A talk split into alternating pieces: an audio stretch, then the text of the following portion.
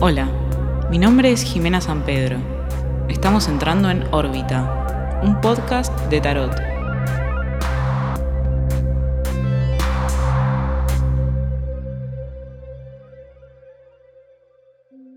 Hola, hola Astrix, ¿cómo les va?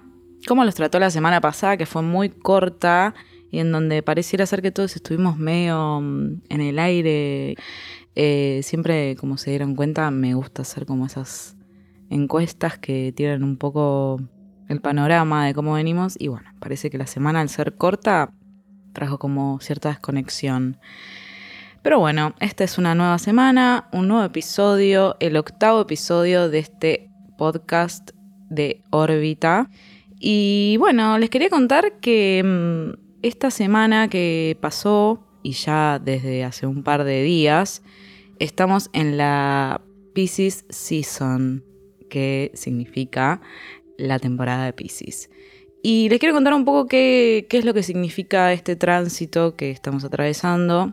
Yo soy de Pisces, para que sepan, mi cumpleaños se viene en breve. Bueno, Pisces trae cierta disolución de formas, entonces creo que es un buen momento para mm, disolver estructuras que probablemente ya no, no vayan. Pisces es un signo mutable, lo que hace que, bueno, que tenga como pocos límites, ¿no? Y eso permite que podamos soñar a lo grande y poder crear nuevas estructuras o dinámicas internas que nos permitan también sembrar un compromiso de manifestación hacia dónde queremos ir y todo este sueño o este periodo de ensoñación en donde por ahí las energías están más disponibles para eso, nos va a permitir manifestar y entrar como en este trance de soñar a lo grande y pensar que los límites no existen. Entonces los y las invito a eso, que esta temporada está súper acorde. Y bueno, eh, vamos a estar un poquito más sensibles también. Eso también puede abrir a la creatividad, a la inspiración. Así que eh, vamos a arrancar con la tirada de la semana a ver qué energías hay disponibles que nos muestra el tarot acorde a eso. Bueno, acá ya hice la tirada y las tres cartas que salieron son el 8 de bastos, en el centro el juicio y al final el as de espadas invertido. Bueno, así como a grandes rasgos hay como una sensación de acción y después no tanto. Pero bueno, no voy a apresurarme, voy a ir paso a paso y contarles un poco carta a carta qué es lo que se puede interpretar. Bueno, empezando por el 8 de bastos, esta carta simboliza mucha acción. ¿Por qué? Porque como les cuento siempre, los bastos tienen que ver con el deseo, la pasión, los lívidos. Entonces, particularmente el 8 de bastos son ocho varas que están como suspendidas en el aire a punto de tocar tierra firme y esto lo que simboliza es un momento de mucha acción y mucha rapidez, o sea, como un fluir de energías que están a punto de tocar tierra. Entonces muchas veces hablan de cierto estadio de que algo que se encuentra medio en el aire y que todavía no, no se pudo concretar está a punto de concretarse. Y hablando de, concretarse, puede que tenga que ver con algo que estemos como de alguna manera esperando o, por ahí no, porque muchas veces también puede hablar de algo que sucede repentinamente, ¿no? Pero pareciera ser que estamos en un momento a principios de semana de mucha motivación, lucidez y de mucho movimiento que hace que nos encontremos como bastante enérgicos y con muchas ganas de avanzar o ir hacia algún lugar y que las energías estén disponibles para que eso de alguna manera tenga un ritmo como muy apresurado y una velocidad que nos permita estar súper activos y motivados.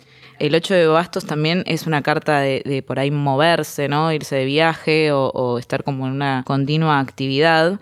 Y bueno, es, es básicamente estar como súper activos. Veníamos de una semana en donde por ahí había cierta desconexión, que después venía alguna, algo de lucidez con ese caballero espadas. Y pareciera ser que las energías de esta semana un poco cambiaron o se volvieron un poco más moviditas. Y bueno, esta carta hace que la semana arranque con esta ráfaga de velocidad y de acción que puede que nos encuentre como medio muy arriba, pum para arriba, o por ahí no tanto, o por ahí simplemente algo sucederá que nos va a sorprender y nos va como a, tomar por sorpresa. Pero estos ocho bastos se están dirigiendo a la carta central, que es el juicio. Y el juicio es un arcano mayor que es el número 20, y eso habla de que en el recorrido, o sea, numerológicamente, está llegando como a la cúspide o al final, ya que son 22 arcanos mayores, pero bueno, el loco no cuenta como uno, así que son 21, sería la última carta. Entonces esta es la anteúltima carta. Y está hablando de cierto camino recorrido en donde el juicio lo que nos viene a anunciar es como un llamado de un ángel, que es como un llamado interno, como una epifanía que llega repentinamente a partir de este 8 de bastos, que es con el que arranca la semana, y es como una, un momento así de mm, eso, de epifanía o de un llamado de atención, como que se te prende una lamparita y de repente algo se ilumina, ¿no? Como si llega ese mensaje o, cae esa ficha que de alguna manera tiene que caer, porque el juicio particularmente es como una toma de decisión que lo que hace es aparecer en el momento y como que todo se aclara, es como un gran momento de lucidez y a partir de eso es que puedo como encontrar la respuesta a algo que venía buscando o ese llamado que de alguna manera hace que me despierte y diga como, ah, era esto o ah, es esto. Muchas veces el juicio también puede hablar como de un llamado de atención o, de una llamada interna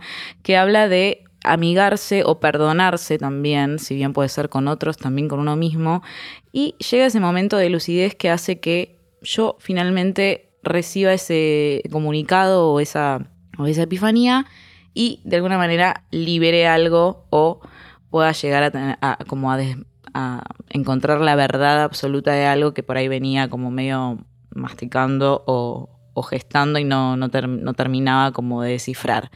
Entonces, el juicio es, justamente una acción muy concreta que habla de que algo tiene que morir o renacer, ¿no? Porque el juicio en sí, eh, si ven la carta, es un ángel que está con su trompeta haciendo un anuncio, y ahí es donde todos los muertos se levantan de sus tumbas y renacen. Entonces el juicio es como, a partir de esta lucidez y este mensaje o esta información que me llegó, yo puedo discernir muy claramente qué acción tomar o hacia dónde dirigirme y a partir de eso decidir si eso muere o renace, ¿no? Pero digamos, el juicio viene a revelarnos cierta información que por ahí antes estaba un poco confusa o no podíamos sacar cierta conclusión de algo, pero ahora aparece claramente y desmantela todo este velo que por ahí hacía que no, no podamos ver con claridad qué era eso que teníamos que ver y que de alguna manera se nos, se nos tenía que anunciar. Entonces, cuando llega la energía del juicio, esa información cae, llega y es súper precisa, ¿no? Y eso nos permite también hacer una toma final de una decisión que por ahí teníamos que hacer, pero no estábamos encontrando el meollo de la cuestión, ¿no? Entonces, esta toma de decisión que conlleva, ¿no? Este llamado que, que, que surge y que se nos comunica, no es algo abrupto y porque sí, ¿no? Tiene que ver con cierto proceso de razonamiento, ¿no? Y también con eh, manejarlo de una manera emocional. Porque, por ejemplo, hay otro arcano que es la justicia que también viene a cortar y hay cierta decisión que yo tomo súper tajante, pero en el caso de la justicia no hay nada de emocional en eso. Súper lógico, súper racional y punto, se acabó. En este caso no, yo ya vengo gestando algo pero digamos más a gran escala, en donde la decisión o esta epifanía que se me presenta, habiendo razonado, eh, habiendo también estado en contacto con mis emociones, y a partir de eso es que cuando llega el juicio y este ángel toca la trompeta, digamos, va a aparecer algún mensaje que haga que la ficha que tenía que caer caiga y podamos tomar esta decisión final. Bueno, y llegando a la carta final, que es el as de espadas invertido, tengo que decirles que no quiero decir que retrocedemos un par de casilleros, pero sí viene un periodo de una mínima confusión o falta de información clara, ¿no? Que es un poco contradictorio con lo del juicio, pero ahora lo voy a pasar a explicar. El as de espadas salió al derecho hace unas semanas, y en las espadas, al derecho, lo que simboliza es un momento justamente de claridad, ¿no? Porque es un inicio, es una espada que viene a cortar y a discernir justamente todo tipo de confusión. Y lo que trae las espadas es un momento de claridad, eh, las espadas tienen que ver con, con, los pensamientos y con la mente, entonces la espada llega a irrumpir en un momento de lucidez y de una verdad que aparece.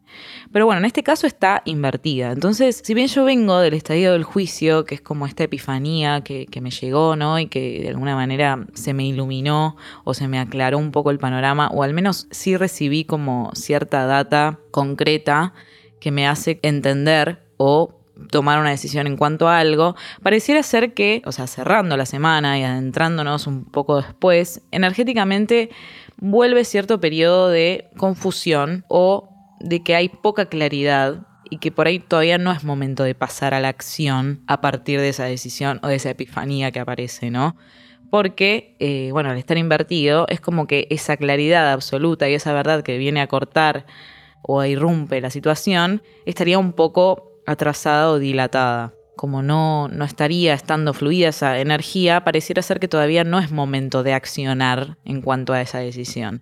Por ahí sí está bueno que tengamos en cuenta o que tengamos claro qué es eso que apareció, qué es esa información que se me reveló, pero no a accionar inmediatamente y pasar a, a, cortar con esa espada a todo lo que se me presente. Pareciera ser que todavía es un momento en donde necesito un poco más de tiempo para encontrarme con esa nueva sensación o entrar en un momento más de pausa y poder ordenar en mi cabeza qué es lo que conlleva este nuevo juicio o esta nueva decisión.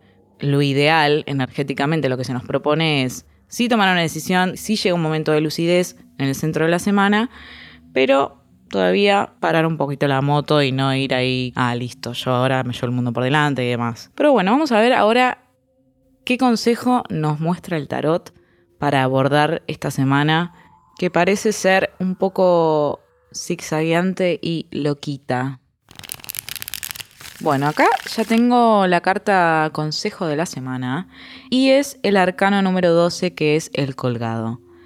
Bueno, la energía del colgado viene bastante bien como consejo en esta montañita rusa que estamos acá atravesando.